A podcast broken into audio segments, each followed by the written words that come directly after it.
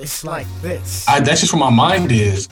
My mind is on taking riches and becoming wealthy, and you become wealthy through assets. And so I just want as many people sending me checks as I can get. I'm looking at, at more streams, as many streams as I can get. I just that's all I'm focused on. I don't care about anything else except for streams. Tweet Talk episode 64. It's lit. Hot, hot. This podcast is brought to you in part by InvestAtTheTeam.com. We have created the official merch oh. of Generational Wealth. You have to shift your mindset from employee to you can fire me the boss. Always remember, no sacrifice, no reward. Hood Estates. Exclusive collection available at InvestAtTheTeam.com. Now back to the world's greatest podcast. That's good. Are we on the air, Tweet sugar? Talk. What it sounds like to be the best. This is a Black Wealth podcast. Yes. Build wealth, invest, own, and close the wealth gap. It's time to break down these financial concepts with your host, Mr. Todd Millionaire himself, Charles Oglesby, and Raphael Husband. Episode Chris Webber. He was number four, right? Or, or was number five? No, he was number four. I think he might have changed it at some point, but yeah, he was number four. And Juwan Howard was number five.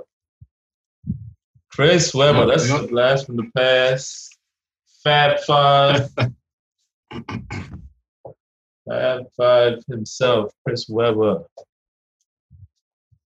That was an interesting guy. I was Fab- either thinking that or, or Brett Brett Favre, but nah, that's all I got. I think Webber's a, a more interesting guy. Yeah. Fab Five changed changed the game. The boy heads and the black socks and the baggy shorts. They took everything that Michael Jordan did and just blew it out. The boy head, Yeah. the black sneakers, the baggy shorts. They just blew it up. And they have like black socks too, or something. They're known Yeah. for their black socks. Yeah, black socks. Yeah, man. Only um, what freshman five to, to start and go into the final, something like that.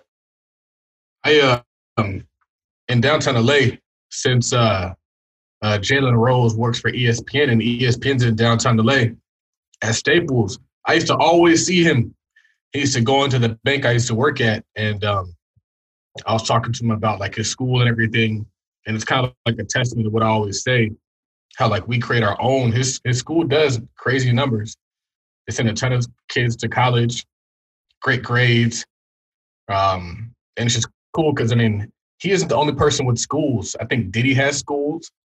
Um, who else? There's like another athlete with the charter school. I can't think of him off the top of my head, but I think Derrick Rose might have a school too. I'm not sure though. But got LeBron. it, it kind of just speaks to, yeah, LeBron. It's like when when when we create a school for our own, we have a vested interest in seeing those kids win. Whereas when they create a school for us, they want to see us not so win, and they also kind of Yeah. want to miseducate us as well. I think Jalen Rose has a school. The other Fab Five guy. That's what I said. You said. Who do you oh, think I, I said? Oh, oh, I thought you said Derrick Rose. I thought you said Derrick Rose. My bad. I said them both, but I said Jalen Rose first. Oh, okay, okay, okay. Bad, There's bad. somebody else out there too with the school. Let me find out this person right now. that was interesting. He was a So good player. Sean Sean Diddy Combs. What you said? I was saying uh, Chris Webber was a good player. His rec- NBA career wasn't that spectacular. Yeah, You've seen with Le- with LeBron James, you can be as good as you want to be, but if you don't have the right team, it doesn't even matter, man. Mhm. And no coach. LeBron gets that super that superstar treatment. He always has a squad. People will downplay it and say, "Oh, he just had a bunch of vets." No, he had a bunch of stars. Eh, LeBron James functions well when he has a bunch of stars. I mean, it's like you say, man, business and investing in team sports. LeBron not stupid. Yeah, He not stupid. I still argue. I still argue that whole LeBron needs stars thing, even though I'm not a LeBron fan. I still don't think he had any more stars than Jordan had. I don't know. Jordan had Maybe. I mean, they had, Pippen, Rodman, and Toni Kukoc. was, oh, you know what's funny is I didn't know Kukoc was that big of a star until I was watching like Last Dance, and they were talking about like he was the man. when they went and played some team, I forgot where it was, Italy or something. Tony They, he was like their country's Jordan. Yeah, Yeah, they were like, you got to see Toni Kukoc. Yeah, so I'll accept that. I think Rodman was like an all star too, right? Like he was a big deal. Yeah, he's a Hall of Fame. I don't know if he's actually in the Hall of Fame yet, but he's definitely going to be in there if he's not in there yet. Yeah, but they're showing like when Rodman was playing for the Spurs, like he was a big deal. So that was actually a really solid pickup. You're right about that. And this guy, I've always believed that, that that's how business should run. Mm-hmm. I've always tried to kind of recruit my own like superstar team. That was one of my goals is to kind of create the Golden State Warriors of basketball of, of business. Just could never get no brothers that actually wanted to commit. They all out there trying to build their own ship. all trying to build their own ship, man. Taking wood off my ship to build their own ship. uh, now, why do you think that is? Um, I think they're mis. I think they're misinformed. I think it's a combination of things.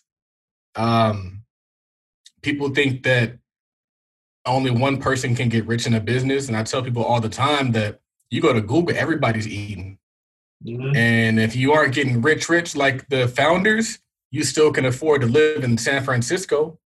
We got a bunch of folks that can't even afford to live in these communities but we ain't building up one Google, one Apple, one Tesla.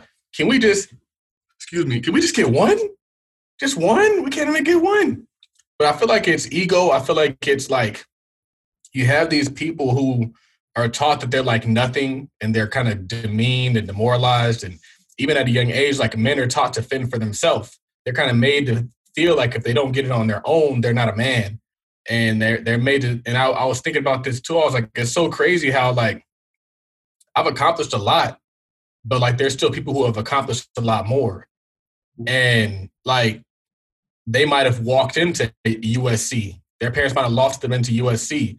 And that's typically what happens. If you go to USC, you go to Stanford, you go to Harvard, you didn't get there on your own merit. And they're still successful. They're still deemed successful. They still went to college, got a degree, got a good job, went to grad school, all this stuff. So I feel like the way that we raise men makes them those people who were who are independent, fierce competitors, and they have to one up their brother, as opposed to if we were if we were raised in a way that was more collaborative and less competitive, we would collaborate more. Um, I mean, the predominant culture of African American men is sports. Sports are competitive. We're made to think there could only be one NBA champion at the end of the year, one NFL champion at the end of the year, one MVP at the end of the year. One, we're made to think one, one, one, one. When in actuality, in a successful community, everybody's winning the championship. Everybody's winning all these different things. And I feel like that's the approach that we have to take instead of this constant individualism, man. It's so frustrating. But I don't I can't change the culture. I just gotta adapt. I've tried to just like bring brothers on and like every single one of them has tried to start their own business that was similar to mine, without exception. Um, it's very frustrating. I wish it was not like that. Um, but me being the person that I am, I have to embrace what exists and go get mine. And so that's why I work with a lot of women. And even those women do their own thing too, but it's a different kind of own thing.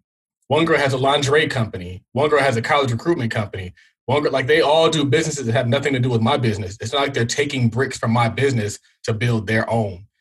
And we get people who invest their energy into making this thing great. And guess what happens? We have a great business.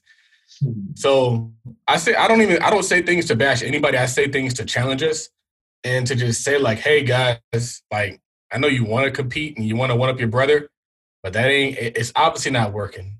If it was working, we'd be eating. But a lot of us are just down here fighting for crumbs and just trying to be the biggest crumb crumb snatcher, not realizing you still just got a bunch of crumbs. We also got the uh, this American myth of the rugged individual, as they say it. Like everybody did it on their own. They always talk about that one person that built this huge business on their own, supposedly, whatever.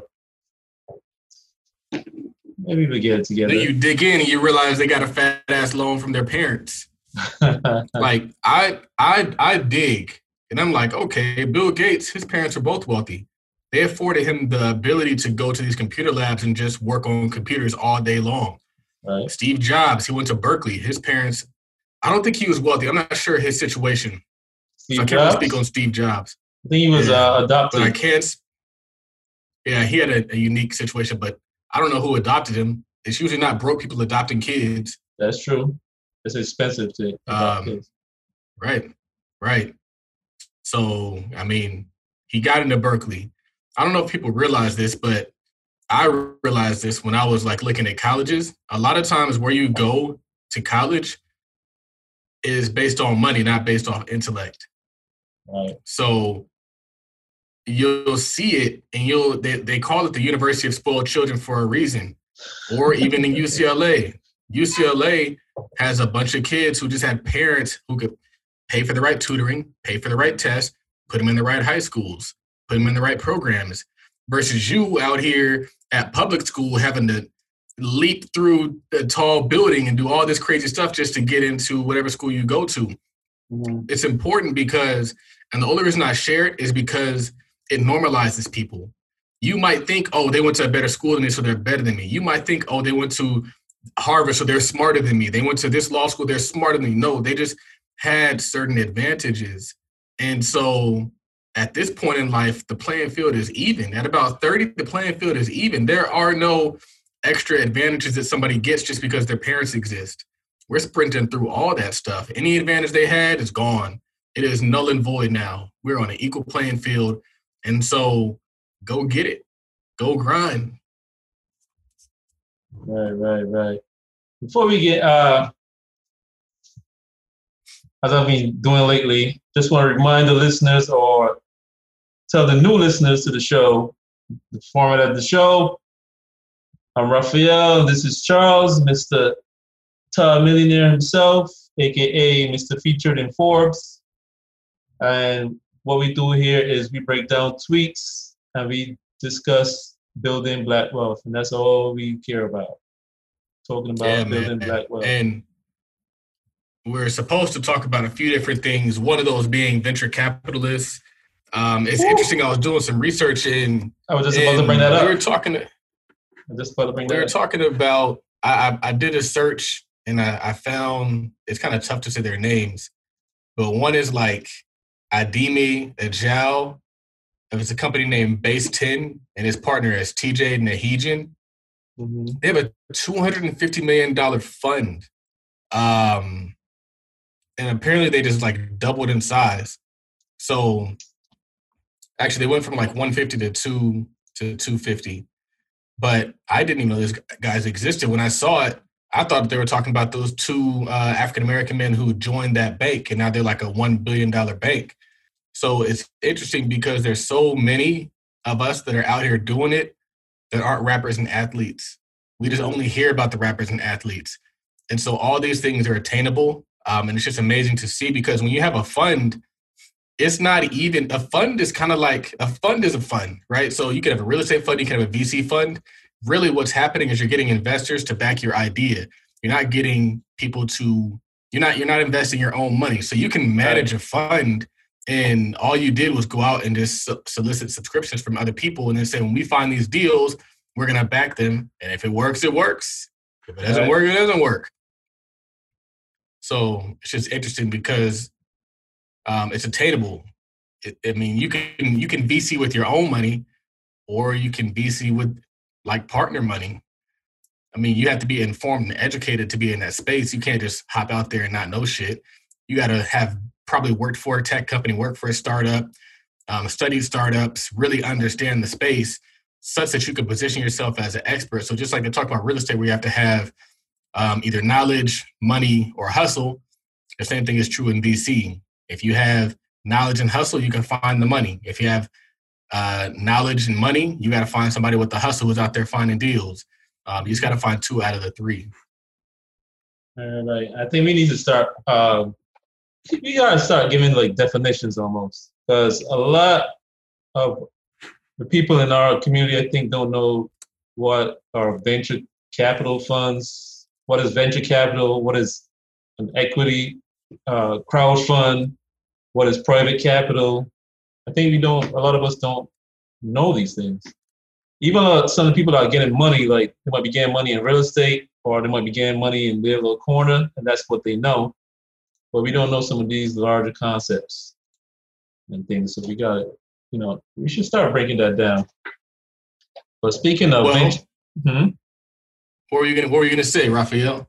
Speaking of, speaking of venture capitalists, you sent me a picture yesterday. I did not. I did notice the picture you sent me, and there's one venture capital firm that we have talked about before called Harlem Capital. It was started by four black guys, supposed to be a diversity fund type thing. One of them dropped out, and then they picked up John Henry. John Henry joined the group, who's a, a young uh, Latino guy, or Latinx, if you prefer that. And he was very popular. And apparently, he left the group, and now it's three black guys, one white lady, and a black lady. And I think it's very interesting. Because the whole concept of starting the fund was to was to raise money and fund minority businesses. And I knew it. First of all, this is the first red flag when they say minority. And use it the word minority. They don't, they don't use the word black. It's like you got to watch them. That's the first. Dr. Claude. Anderson would not. He would be pissed. Like, ain't no such thing as a minority. They use that minority to pass on benefits to everybody else but black people. They use black people as like the front, and then they pass on all the benefits to everybody else. Kind of like what happened when Barack Obama was president. Like he had a black president who passed agendas for everybody else. He passed agendas for Hispanic immigrants. He passed agendas for um, like the gay community, and so it's kind of like that's what happened. I feel like the reason why they did it is because they wanted to appeal to the Caucasian market. Um, and so they did that, but also the way they did it was strategic in that they can still claim that like a woman is a minority. right. She don't look like a minority to me. She looks like she's doing all right in life. It's funny how you call half the popul some somebody who's a member of half the population of the world is a minority. But anyway, women are half the, Um, the world at the very least. Yeah, I mean, and and then it's like named after Harlem. That's like so crazy to me. So you just got Harlem Capital. And it's like Becky's just sitting up in the front, in the middle, like Harlem. That's what Harlem's gonna look like. Y'all keep playing around, man. That's what Harlem feel like already. we gotta we, That's what Harlem we- already looks like. They've been we gotta be gentrified. intentional about building up our own, man. Maybe it's strategic in that they'll get more funding and they can still kind of funnel it to other people. So let's say, for example, without Becky, they might bring in 20 million. They Uh-huh. put Becky up there, they make 100 million, and now they can fund 50 million to uh, African American uh, business people, startup founders. That makes sense. So strategically, it could be that. Um, and in that regard, I kind of like the move because everybody else does it to us. They gonna put Sean Diddy on there holding a bottle of Ciroc or, or all these people up there as the front of their business, but they're not the actual owners of that business. And so, in that capacity, I kind of dig it. And in actuality, I mean, I was hyped when I saw what they were doing. It was great. But at this point, I'm just like, we got to kind of back out and let people do what they do because I don't want to be that person that condemns something that's so new because we really don't know what could come. That's true. How do we know? And we as a culture tend to do that. We step in and we're like, no, you can't do that. What's wrong with you? Racism. We need our own black stuff. Well, like we just said, maybe it is still going to be a big black solution. These are really educated individuals. I want to say like two of them went to Harvard and one of them went to Ohio State. Granted, we just had that conversation, but I would I believe that they are. I mean, you get that education, you get that network. I think they're pretty pretty solid brothers. Um, so I mean, I'm not worried about that, but I'm also not looking for them to save me. I'm not looking for anybody to save me. I don't care Right. if it's whoever. I still got to save myself. We all owe it to ourselves to be that leader in our community, not to depend on leaders. And that's why when I see people tearing people down, I'm like, well, just start your own, man. People have already seen Jim Morrison didn't raise all the money that could ever be raised. If that was possible, then you wouldn't have seen Julian Gordon raise a million in like less than a month. He he launched that thing. He raised all that money so fast, I didn't even get a chance to participate or blink. Um, Chris Senegal, he's raised a million dollars. Yep. There's money out there. If you feel like you can do it better than somebody else, just do it. Just do it. But don't sit on the sidelines and just throw spitballs at somebody else's plan because you really don't know what their plan is. You probably aren't even qualified to critique in them their plan. I was talking about this last night on on uh, on on Twitter because I woke up really early and I like three o'clock and I put on I saw one of those Tony the Closer videos and I listened just to hear what the counter argument is, and a lot of it is nonsense. And I realized like the reason why they kept people out of these deals is because they're going to act like this. If you're going to freak out when you don't get paid in a year, year and a half, you shouldn't have been investing in the first place because you don't really know how this stuff works. If you are going to be over here surprised that a startup company took a loss, you don't know how this stuff works. Mm. If you're over here and you see that they they bought a class A building and it and it's taking some time for them to fill it up with tenants, and you're frustrated that it didn't just get occupied automatically, you don't understand how this works because there's what's called an absorption rate. So when you launch a class A commercial space, multifamily type property, they already expect it to take three years to fill up. Three years. hmm It's going to take time for that asset to stabilize.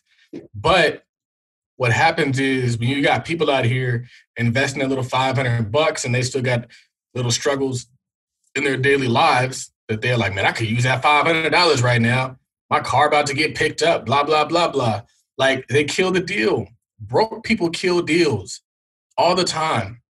And it's not even because they're intentionally trying to kill it. They just don't know any better. And that's why I see people that like, I'm gonna start a group. I was like, I don't know why y'all want to do that. I wouldn't do it. I'm I'm looking in, I'm my own partner now. My partner is Nolan and Nakia Oglesby. That's all my deals. We're buying these St. Louis homes.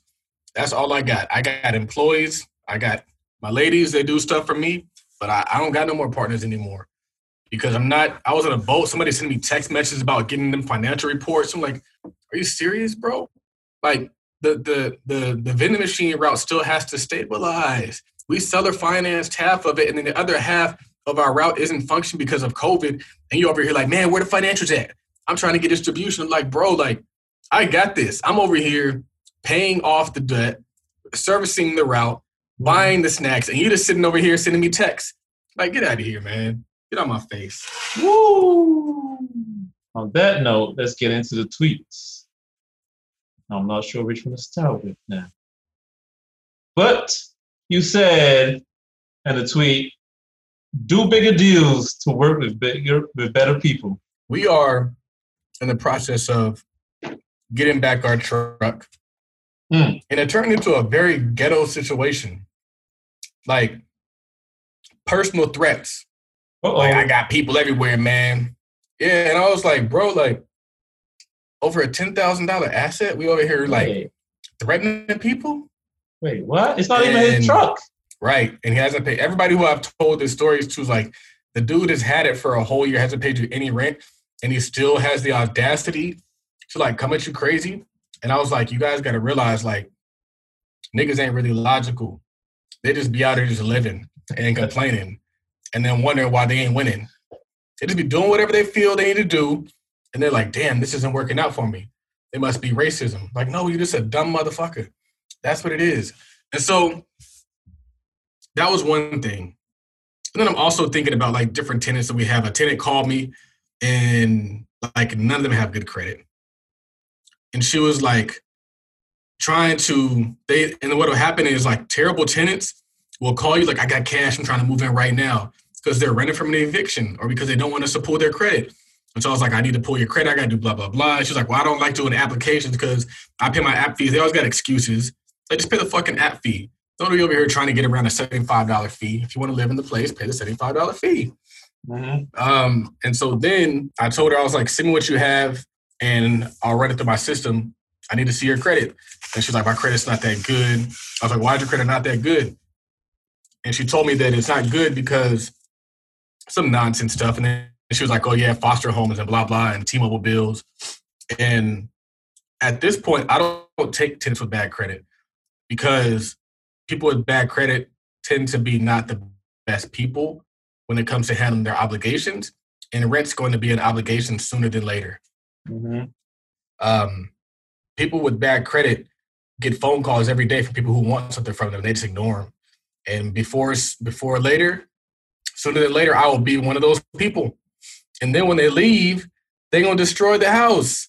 It's just you have to you have to deal with so much stuff, and I just don't understand it. And so, I was this week having a conversation about buying a 75 unit apartment complex.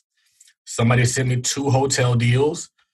Um, there's a whole there's a, uh, a building in downtown that I've been looking at for a long time, and I was thinking I was like, man, I had a conversation with Cody, who's a lender on on what to call it. But it's just like a pleasant conversation. It's not no ghetto stuff. It's just like it's the way things should be done. I'm doing a lot of deals now. Like, unfortunately, as my money has gotten up, I do a lot of deals with white people now and they just do it the way it's supposed to be done. We got contracts in place. We got people making phone calls, people sending emails. It's like it's just business. It's not people hiding in the shadows, not wanting me to give me their their driver's license information or trying to get over on me. And again, it's another one of those situations where like I don't say it to down talk anything. I'm saying it to challenge us to grow because we don't have to always do shit like that. But I'm realizing like it's just it's very frustrating. So now that I'm looking at bigger deals, I get to do deals with better people because if I'm doing deals and I'm doing it at market rate, I'm going to deal with market rate people. That could be market rate black people, market rate white people, market rate Hispanic people. It's not a race thing. It is a income thing. And a lot of times income socioeconomic and character, right, are are associated. Sometimes those things are associated. And I just want to get into that space because I want to start doing bigger deals consistently and exclusively. I don't want to be having to chase people down for rent. I don't want to be having to like argue with people and go back. I just don't want to do nigga stuff, man. I didn't get into business to do nigga stuff. And I'm finding that it's it's tough to raise people up. So instead of raising people up, I just gotta do deals at my level or higher. And ideally get higher. Work with bigger work with better, more professional people who handle business professionally. Yeah, that's what you're saying. And people with bad credit, like you said, get the phone calls, and then it's like, I heard the Ramsey said before, like, man, he was deep in debt. And people call and they start like harassing his wife, like, you married, you you really married to that guy? And he would get mad and he would pay them. So then he's like, you got these tenants gonna be paying people when they get mad just to get them off their back, and then they use your rent money to do it. Yeah. And with that was the return of the Barbershop Chronicles. There's an update, another update on that, right? You going you going to pick up the truck? What's going on? Yeah, so I'm I'm gonna make my way out to Atlanta because I've kind of had it, and it's just time to get our asset. Like I'm not expecting him to drop it off. I'm not expecting him to do anything except not kill me. That's it.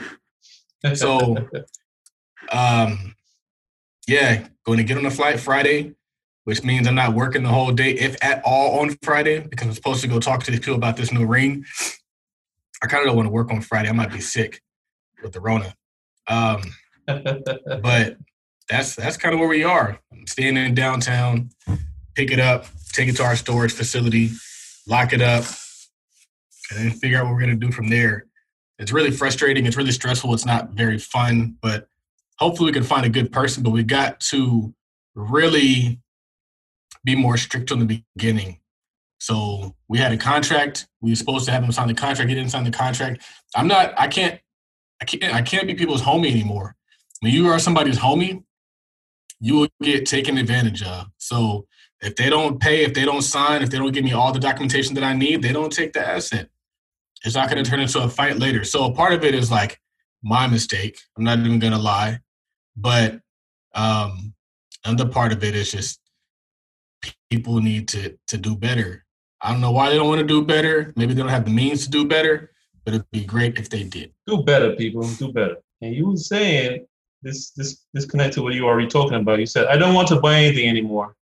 I'm just looking for better assets. Visit getlacedlaces.com. Do your sneakers look just like everyone else's? Could your sneakers use an upgrade? Be sure to slide on down to getlacelaces.com and grab some premium laces. These laces will make your sneakers stand out, guaranteed. That's www.getlacedlaces.com. Premium shoes need premium laces. Go get yours now. You can also connect on social media at Principal P DMC. So I did buy a little bit of something. I got peer pressured by Rashana um, into buying some new headphones because these headphones are kind of good, but the ear pad is starting to kind of like like peel away.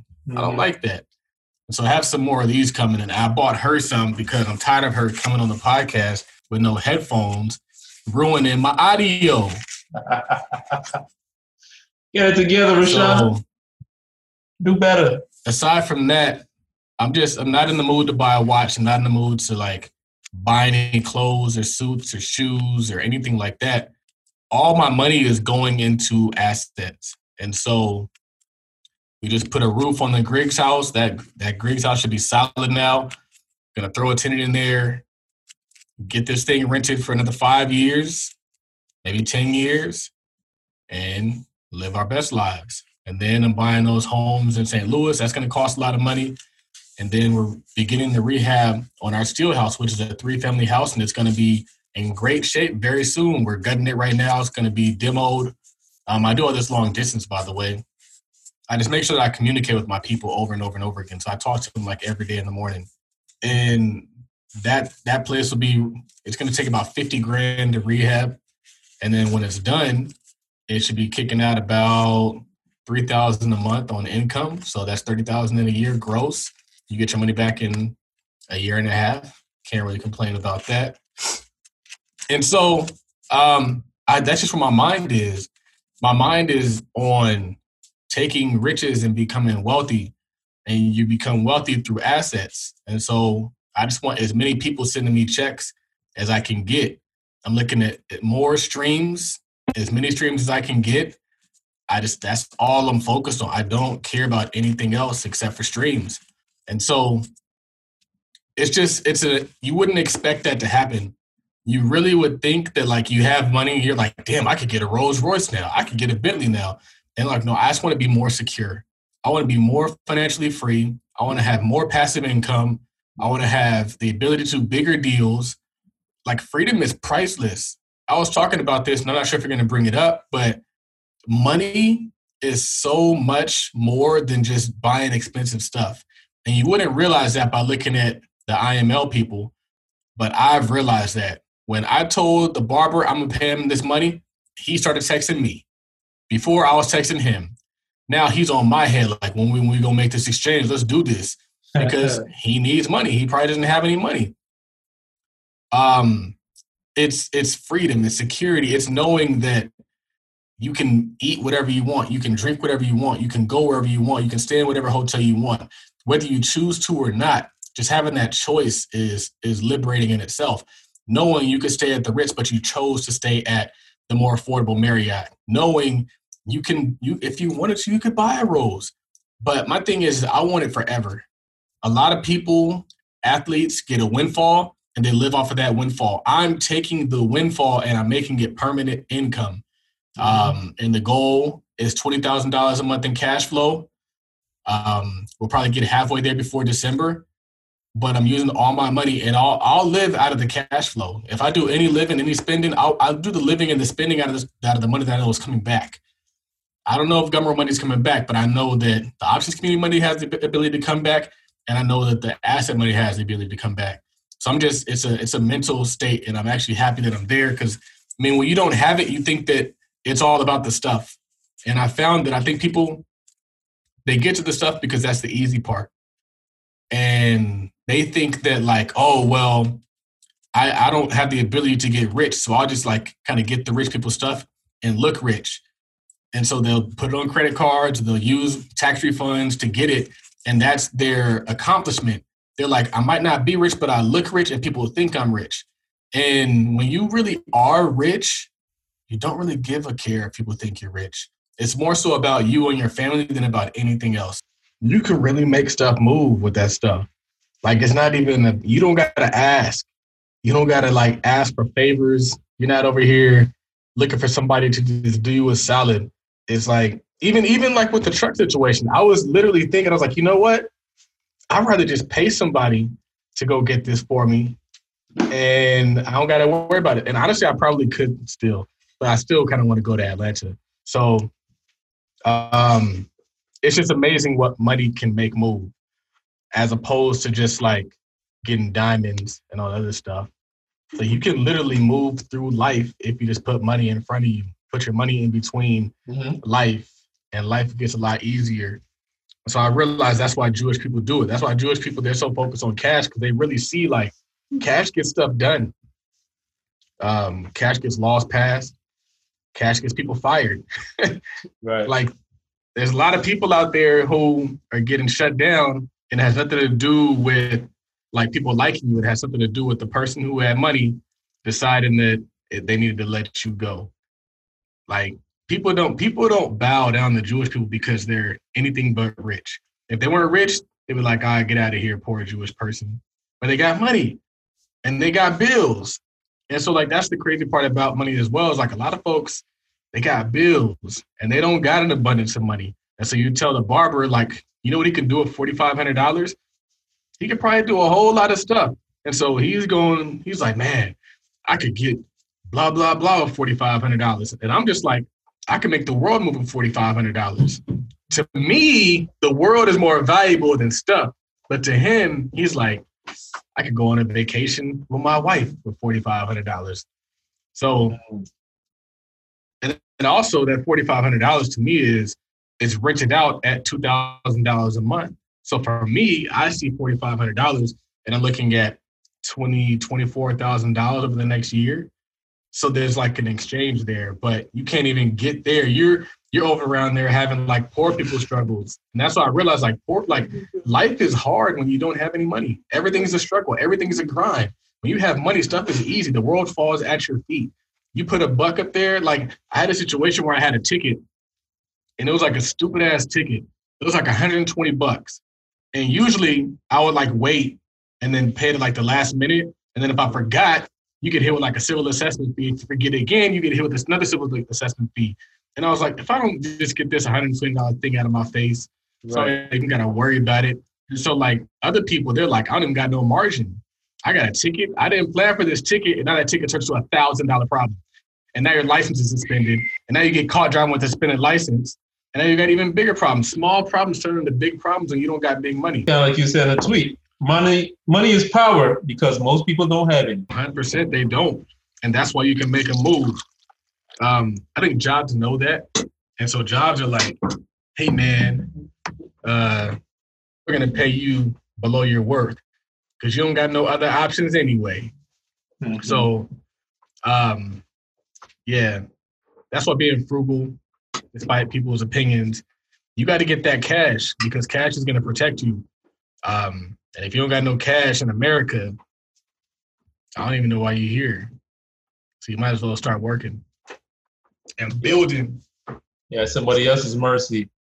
And on that whole money is power tip, you also said y'all are doing it wrong. Get money, get justice. 100%. I feel like we would see more progress if we just created a fund every time there was an issue. And then we just put that money to work as opposed to going out there and putting up signs and walking around. Like the free stuff, it's going to get you. I mean, again, you're asking for favors. If you really want something solved, put the money up, period. Instead of all the asking, all the begging, all the waiting, like put the money up. Get your own politicians, get your own laws passed, get whoever you need to get fired, fired. Like that is power. Right. The quote says, money is more than the power to buy things, it's power in and of itself. And so most of the laws and other things that you see passed are passed by special interest groups. You don't see special interest groups get in their way by protesting. They get their way by putting money in the right people's pockets. That's America. Therefore, if we want to participate in getting actual justice, we need to play the game the way it's played in America. It's not the it's it shouldn't be like that. And I think a lot of people operate in America based on how things should be as opposed to how things are. And that's why they keep being disappointed over and over and over again. But if we take all this cash and we pull it together, we don't even need LeBron James to do anything. We've already proven that. But even LeBron James of these worlds, like, we don't need you to put something on the back of a jersey, man, or on a basketball court. Like, it's it's great that you guys are doing it, but like, if you really want justice, put your money up. And then, even if you put your money up and it doesn't work, at least you could say you tried instead of just doing the same thing we've been seeing happen for 60 years. We still doing the same stuff for 60 years. Ain't mm-hmm. nothing changed, Raphael. It just looks like it changed. Nothing's really changed. If we really want to be like honest, like have things changed? Statistically, things have not changed. Dr. Claud Anderson always talks about how, like in the, I think it's like 1860s. It was like in the 1860s, like 99% of black people worked for white people. In 2020, 99% of black people work for white people. and he's like, but we did all this protesting. We free. We free, Raphael. And he ever says, um, in, in, the 1860s, um, black people had well, like one quarter, of one percent of all the wealth in the United States, and now in, in this day and age, black people have like a quarter of one percent of all the wealth in this country. Right. He's like, we have not moved. He likes to say we have not moved one iota. We don't. We don't really think. We just be out here doing what feels good, and I feel like that's a problem because there's no strategy behind it. It's like, what what's the strategy? What are the moves you're looking to employ as opposed to it's like they always say like don't confuse movement with progress or something like that. Don't don't confuse activity with progress. It's like you could be out there doing all these different things, right? But it's like, what are the benchmarks that you've set? Are you accomplishing those benchmarks? If not, let's reevaluate some things. Um, even still, I think if you want to protest, you still got to put some other stuff behind your protest. It's not just about like this is all we do is protest. Um, I think everybody has resources. It's so funny because even the people who said like, "Oh, Jay Morrison took all the money," like people still found money to invest in all these other crowd funds. They didn't lose all the money. Folks got money. Don't let them lie to you, man. I'll be in the, I'll be out in downtown LA, and folks got mad kicks. I'm like, y'all got these nice sneakers, man, and nice cars. Like I, I thought Tone Talk said we broke. Where y'all getting all this mm-hmm. money from? Because they got money we got money. You could tell because people be shining. Gotta shine. And that's why you got to take the Jewish approach. That's why I always talk about the Jews. It's like the Jews opt to not shine for progress. We up to shine. It's like people will buy what they want and then beg for what they need instead of buying the justice that they want and then just having to go without. Like, yeah, we might not have all the latest and the greatest and the hottest, but we ain't getting shot down. We got healthy communities. Where are your priorities? What do you really want versus what you say you want? Sometimes they aren't aligned. Yeah, it's like you said in a tweet uh, paying for a law over protesting for a law. And you could do a combination. You could you could do a combination of both. There, it doesn't have to just be like either or. But right. you can't just be out there doing one. You can't be out there on a bike just pedaling with your right leg. You're gonna fall off, fool. You're gonna fall off. Both you legs. lay on the side of the road. Both legs. Talking about talking about the bike is broke. Fix the the bike is not broke. Use you just both ain't legs. on both legs, fam. That reminds me of um this guy Dan Miller wrote a book, 48 Days to Work or whatever. He tells a story about how um, the Israelites were escaping Egypt and they got to the Red Sea and they start crying out to God like, "You brought us this way to have us die here by the sea. Like we got nowhere to go. They're coming for us." And he said, "It's like God look at them and it's like, why y'all praying? Like, why y'all doing all this praying? Like, it's time to pray with y'all legs. Get moving. Like, he parts the sea. It's like, stop. All right, now part the sea. Now stop. Start moving." pray with y'all legs. Like get to moving. Enough, enough crying out. Me crying out for centuries. Yeah. The crazy thing is, it takes you back. It takes you back to the uh, the uh, Chris Hogan point He's like, I'm telling y'all what to do. I'm already doing it. We good. Like, I'm not over here mad at them. Y'all are the ones mad. I'm telling you how to exist without blaming other people for your faults. Like, we made it in America. Just trying to help y'all, man. If y'all don't want to take the advice, don't take the advice. It's not. Y'all can stay over there with Tone Talks complaining about how hmm I don't know what his purpose really is. Does he ever come with it? Does Tone Talks have ever suggest anything besides reparations?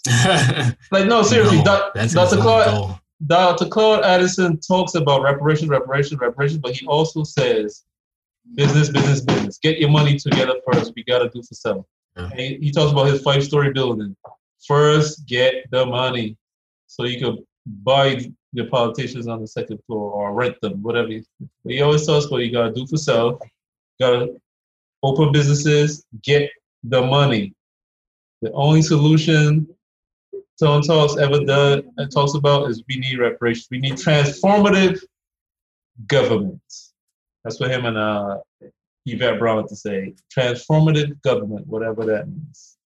If the government don't change things, then change things will not change, according to them. So I don't know how that's supposed to work. But he never I wish I had a technical term for it, but it's like it's a circular argument, and it basically allows you to. It's like a circular argument where it's like it's bad. It wouldn't be bad if they change things, but since they won't change things, it's bad. And so it's like you just it's that's everything that he talks about. Like it really it lets people off the hook, and I feel like no matter how bad your situation is, there's always a way to level up unless somebody has convinced you that there is not a way for you to level up. Um, and it's unfortunate that that's the narrative that gets passed along because then you see people who feel as though they have nothing to lose. And so they just be out there just creating death and destruction. And I think if there is more hope and more, like, I guess, possibilities preached, people will be taking steps in the right direction. But if you sell them on hopelessness, they're not going to do anything to progress. And then they're also going to strike down anything that looks like progression. And you see that with Tone Talks. Like he watches videos and he's like, this is why he's wrong and we can't. This is why Kanye being a billionaire ain't really shit. Right. But He just did what you said he couldn't do. So why is it not shit? I don't understand. I haven't watched any of his stuff. Tone well, Talks. Tell Tone Talks we want him on the podcast. He honestly, he's way smarter than I am on this stuff. He studies it. He knows how we are oppressed. I just, I just know ways that we people can win, and they might not be as technical and educated as his, but they work. The funny thing is though, he Tone Talk. He, he when Jay Z came out with 444 album, and he had the song uh, "Story of OJ." He did a whole video talking to, like ripping apart the song "Story of OJ," saying like this is not real realistic for Black people. He said, "But buying a a, a building for two million is not realistic for Black people." I really don't think that was what Jay Z was saying, but I'm like, what are you doing? He never comes up with solutions Yeah. he he he I, I, I can I can't think of anything that he's he leads like anything that he started to create solutions or get anything done. Like he can Yeah. help organize a protest at the Black House, but not at the White House. Don't see a protest at the White House. But anyway, moving on. I just, I stopped watching it because it was depressing. It's like, man, like we really can't do shit. It's really, He will it's convince really you. hard out there. He will convince right, you. redlining, Jim Crow, man, it's hard out here for the Negro man. You just be out there seeing. It's kind of like when I first read uh, uh, the autobi- autobiography of Malcolm X. Like, I was really like hating white people. I was like, man, fuck these white people, man. white devils. I mean, Tone That's so you got to really. You could be black and be making half a million a year and live in like a mansion and you watch Tone Talks for too much, you'd be like, damn man, I ain't shit. Yeah. Like I cannot make it in this world. But I thought it was I thought I was living good, but I must be wrong. He was just have you convinced. But moving on, moving on from that guy, man. Because it's just some Tweet wrong. talk or er, tone tone talks. Tone talks needs to come on tweet talks. It's only right. Let him defend himself, right? Be, be all about. Then we got to get Tony the closer on here. Ooh, you want to go there? No, I really don't. He's another ghetto person. Ghetto ghetto people, they don't really got no rules, man. They just be like, I don't know, It's like they say in a fight. whatever they got, whatever they got to do to kill you. In a fight, the the the civilized is always at a disadvantage to the savage, man. That's a bar. But like you you said, it's rare that you hear wealthy folks losing their riches in stocks. But very common hearing someone never earn riches because they never bought any. Um, the reason why I posted that is because I feel like a lot of people who get involved in stocks, they're so hell bent on like picking the right thing and not picking the wrong thing, and they don't realize like these stocks ain't going bankrupt anytime soon, fam. And that's the only thing that can make you lose all your money. And so I feel like there's a misconception that like you can. There's a misconception that people think that like investing is gambling, such that they think it's either all or nothing. And it's not all or nothing. And a lot of times you just maintain your principle. Worst case scenario, you just you just beat inflation. You only got three to four percent. Darn. But like best case scenario, you're building wealth, you're building riches. And so I feel like it's just a misconception, and people need to understand that stocks are more forgiving than they would like to believe. Even if it looks like you're losing money in the moment, you're not really losing money, especially not until you sell.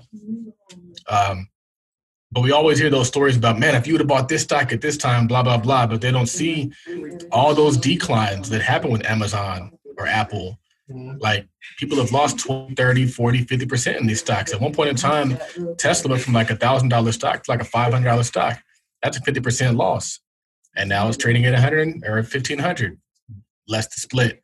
And so I feel like people have to, they don't really understand how this stuff works to just be out here giving people these like long term projections. And that's what stocks are. Stocks are a long term thing. They're not a in the moment thing when the right time is. I think, and that's what's kind of interesting is like people legit will um, look at stocks like short term instead of looking at them forever. I feel like that is another thing we have to get over is realizing it's you don't time the market. You don't buy on a certain day and sell on a certain day. It's not about that. It's not time the market. We're not looking for the best entry, the best exit. The best the best entry and exit is forever. Buy it now, wait forever. Period. Don't be out there trying to be Mr. Day Tradeaholic. Just be Mr. I'm an investor investoraholic. So I'm gonna buy it now. I'm gonna buy some more next month. I'm gonna buy some more the next month. I'm gonna buy some more the next month. Investing is a habit, and that's how you win. You win when you set it and forget it. You're not looking at the news, the day to day, the this article, because all that news doesn't matter long term. Long term investors don't care about the jobs report. Long term investors don't care about the oh, there's a possibility of a COVID vaccine, so stocks went up. They don't care because they're going to win when a COVID vaccine eventually comes. So all the hype is really just short lived. It's really just entertainment. You shouldn't be buying into that. You should be buying into is this going to be a dope company in 10 years or not? So if you're looking at maybe a company like Macy's, it might be extinct in 10 years. That's going to be a company you might want to avoid. If you're looking at a company like Apple, you're looking at a company like Tesla, you're looking at a company like Google, Facebook, Amazon, 10 years, you might be sitting pretty. And so we have to start taking that approach. Have to start taking the like, and I think that's why some of the best investments come when you're looking at it for your children. Because you're not day trading for your children. You are setting it and forgetting it for your children. You're going to buy it in in 18 years. Disney should hopefully still be around. In 18 years, Pixar and all these other companies that you're probably going to buy for your child are still going to be around. But you're probably not going to put your son's money into a dying company like BlackBerry. Blackberries, you, people are better investors than they think they are. We know what's hot and what's not hot. Right. And I think, and especially us, we create what's hot. Not only do we know what's hot, we create it. We know where the trends are going because we already are making the trends popping. Mhm. So I think that's one of the things that is really frustrating is we are better investors than we think, but also we have more control than we think. And a lot of us think we're at the whim of the market. We think that there's this smart person out there that knows way more about us. Almost everybody who just like picks stocks, because like you already are kind of investing by your consumption. Mm. So it's like if you gave them money, you obviously think it's a good company. If I just went to Right. Chipotle, I eat Chipotle once a week, twice a week, sometimes more, and it's delicious every time I have it, it's probably a good company. If every time I go home I turn on Netflix or I turn on YouTube, they're probably good companies. And that's why I always tell people to invest in what they know and understand, not because they know it and they understand it, but because they probably believe in it as well. And if you believe in it, in a lot of ways, that's the core of investing is do you believe in this stock? Do you believe in it? Because if you believe in it, when the bad press hits, when the turbulence hits, you're going to stay loyal. But if you're only there for the good times, when the bad press hits and when all that stuff hits, you're going to be out the door. And the same thing is kind of true with relationships. Do you believe in the idea of relationships or are you only there for the good times? A lot of times people are like, ah, man, if it ain't bliss, it ain't for me. I'm a strong, independent woman. I don't need a man who can do this, this, and this. And if you ain't doing this, this, and this, I'm out. Like, so basically what you're saying is you're only there for the highs because sometimes stocks are going to take lows and they're going to take dips. And who knows how far that dip's going to go? I know people who are in relationships and COVID kicked them in the butt. And their husband was like dead set on not really looking for another job, but starting a business. And she wasn't really supportive of it. She wasn't really supportive of it. And now she's supportive of it. And now that business is going to do well. And so, like in relationships and life and investments, you're going to have your ups and your downs. The thing is, is when you're at your lowest, that's when you're probably working your hardest. And so that's when you're going to rise back up. And that's when these stocks are going to rise back up. So when Tesla gets hit, I guarantee you Elon Musk is not taking vacations. He's not doing any of that silly stuff. He's figuring out how to get out of that, that slump. And that's another reason why stocks are so powerful because you have the best and the brightest working for you. It's not a passive thing for them. They literally wake up every day and go to Facebook and like, what can we do next? What's the next? Oh, Reels, cool. Okay, Instagram TV, cool. Okay, uh, a website because before Instagram didn't even have a website. Cool. They're doing all these things to make it better for you. Netflix is the same, and so you just got to get in line with these great companies and just rock with it. Don't be out here trying to time it. Don't be out here trying to avoid the dips because we saw recently, like if you would have been out here trying to trade Tesla, you missed an 11% day today. That's amazing to me. Like, yeah, you might have lost the past two, three days, maybe longer, but if you were timing the market, it was really bad. People were, it was bad day after bad day. You would have been like, nah, I'm out of this shit. And then you would have missed it out. So when I used to work at Edward Jones, the phrase is always, it's not timing the market, it's time in the market. You need to spend time in your picks and just ride it out. Right.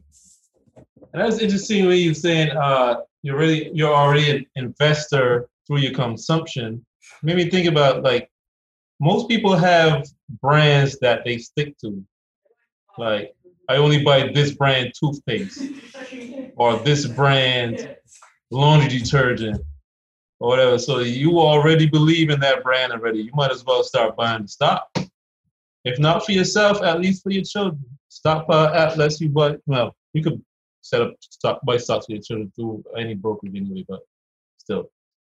But I like that tweet because it's like you always say, and I like this thing that you said before. Is like your grandparents didn't get rich because they bought the wrong stocks.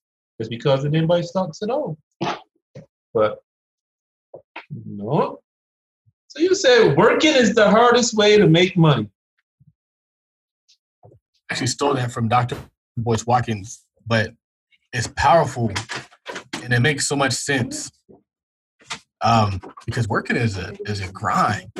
I think about that sometimes when I compare like working income to my actual like investment income, not just like the real estate and other stuff, but like stock market income for one. Like who would have ever thought like I, remember when I first put like like six figures into my account and it would go up like 1% or 2%. I'm like, that's a lot of money. But like 1% or 2% on like 500, a 1,000, maybe even 10,000 isn't much. But the larger, and like on a on an average day, like one to two percent isn't really doing much. But that's what the stock does on an average day. And so when you start looking at that on like large money, you start realizing like, no wonder the rich get richer. They're out here making ten thousand dollars a day just off of their stocks. They didn't do anything. Like, of course. Or they they have a million dollars set aside in an account that's paying them out ten percent, and they're making a hundred thousand dollars just for doing nothing. And so working for money is just a very inefficient means of making money. And I found that out um, when I stopped actually. So I, I talked about this on my Instagram stories, and I was talking about how, like, when I was doing LLCs, I would get a bunch of clients. But then I would, like, after I got my clients, I'd have to stop promoting and I'd have to actually file the LLC paperwork. And so it's like you work and you stop and you work and you stop and you work and you stop. And I used to always think, I was like, what would it be like if I didn't have to stop? And all I did was just promote, promote, promote, promote, promote, promote, promote.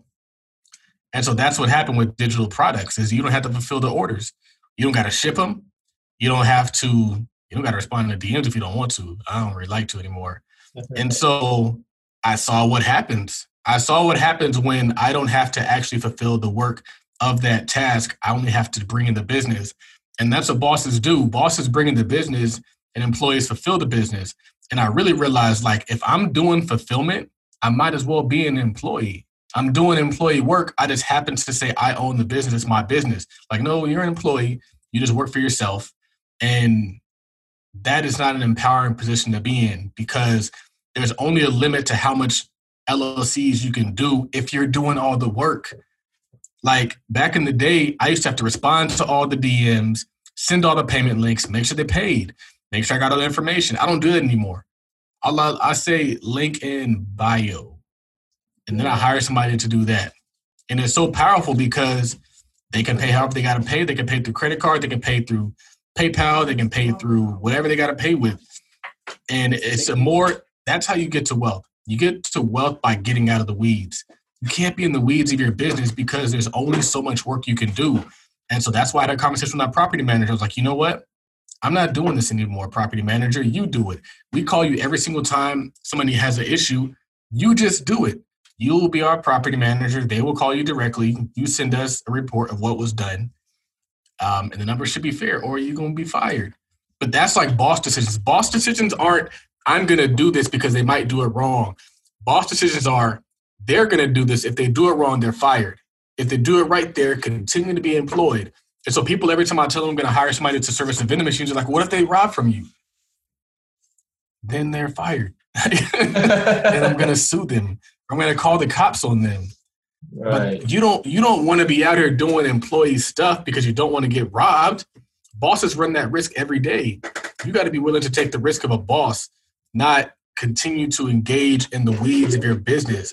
If I step out and I have a route guy, the sky is the limit, Raphael. I'm buying routes everywhere. I'm like, oh, we got routes in San Diego now. We got routes in Orange County. We got routes in LA. I will probably 10x my vending machine route if I step out of doing the work because it's not my time. It's not my weekend anymore. It's not in conflict with my actual life. And that's how it happens. And that's what I realized from the Gumroad stuff is I stepped out, I scaled. The same thing should be true with every business that you have. If you are doing the fulfillment, if you're backing the boxes, if you're doing all that, you are bottlenecking your business. You're not going to make as much money as you could if you stepped out of it. All the bags that I have coming, they're being shipped to my mom's house. And somebody that's not me is going to be fulfilling those orders because then all they got to do, because you don't even realize, like, if you got to do all the work, people don't want to work. Raphael, even if it's for yourself, you really don't want to work. So if you could push that work onto somebody else, and, and so the reason why I say that is because if you subconsciously don't want to do the work, you're subconsciously not going to bring in the business.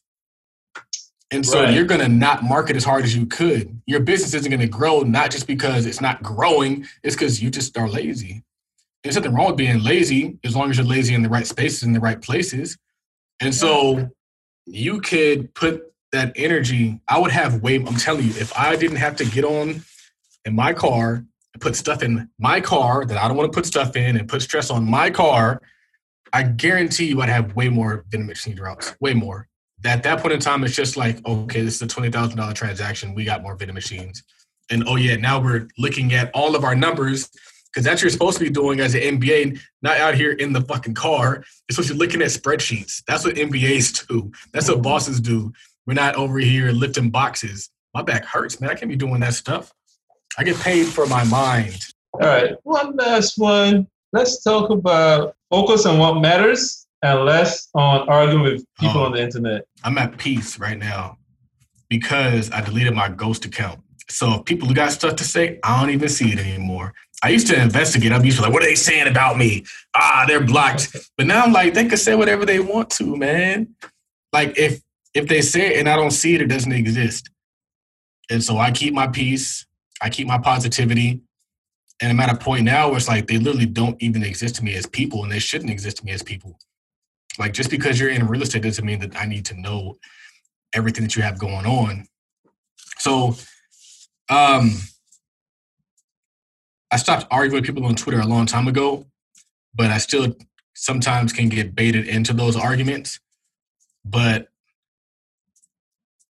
I just learned to kind of sidestep those. But more importantly, it was even something about the criticism because, like, sometimes you can be tempted to go back and forth with the criticism, but it's like everything that I want, I have. So me beating you in an argument isn't going to change that. And so I'm gonna just focus on me winning life as opposed to winning an argument, especially people who lie and make things up and take things out of context. I just I don't need that in my life. And I think that that maybe is a sign of maturity to know that you don't have to win everybody over, but also knowing that typically those people come back. I've seen it all the time. Mm-hmm. People who like play you, they they they come back. I have a I I see it. It's not too many people that I've had issue with in my life who don't rock who don't like slide in the DMs or put a comment on my Facebook page. Like almost everybody who's and if they didn't, they saw it. And if they didn't see it, I don't care. But that's why you got to be true to you and you got to just choose yourself and not try to pander to the crowd, not try to please everybody. Please yourself. Like that's my focus. I have a focus of pleasing my son. And I feel like I always say this, but having a son really changed that perspective of mine. Because when you don't have somebody that's that important to you, other strangers can fill that void. Their acceptance can fill that void. And now I'm like, there's a conflict because you don't realize this, but when you don't have that, you are in certain ways selling off pieces of your success for their acceptance. You don't even realize you're doing it. You just are because you're trying to fit in as opposed to being your authentic self. You're trying to fit in and not rub people the wrong way and dim your light in little ways. Like even with investing, like in the before, I was like, well, I don't really have a family, so I can give off most of the deal to you guys. Now I got a family, like you're not getting shit. If anybody's benefiting from these resources, this education, this work ethic, and all this stuff that I put together, they got the last name Oglesby. And if they don't, it is what it is. And they can come alongside and they can help. But if they're a detractor, they're getting kicked down the tunnel like Sparta. Episode 64. My name is Charles Oglesby. taking out, Raphael. Yeah, and I'd like to leave, you know what?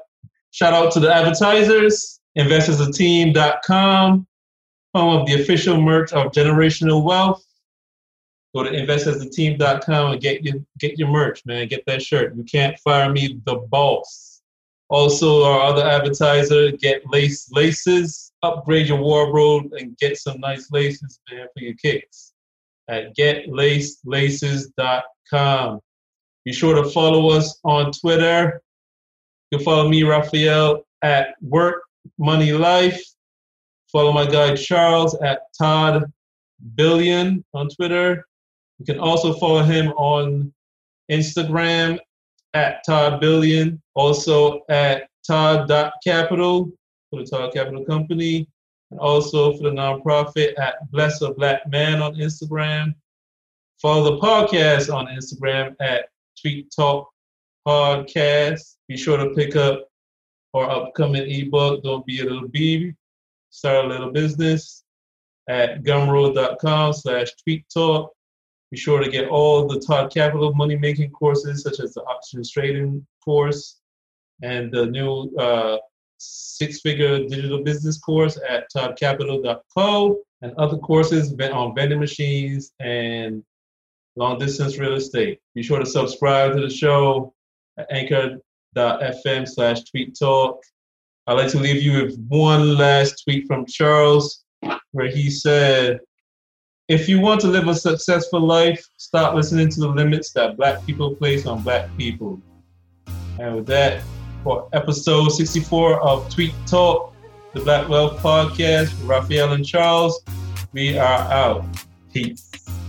Thanks so much for listening. And we value your time, and that's why we want to give you the best sounding, best produced quality of content we possibly can. And this podcast you've been listening to has been edited and produced by yours truly. I'm Donald the Voice. I'm a 10 year voiceover artist, narrator, and production specialist that wants to see only the best, life giving, equipping, and long lasting content be produced to help others. So, if you have commercial, video editing, or other production needs, I'd love to talk with you. That's right, visit donaldthevoice.com and hit the contact page to talk about how we can work together to bring your content to life. Okay, so you're not an email person. Well, you can also contact me on Instagram at donaldthevoice or on facebook.com forward slash donald dot the voice. I'm looking forward to talking to you.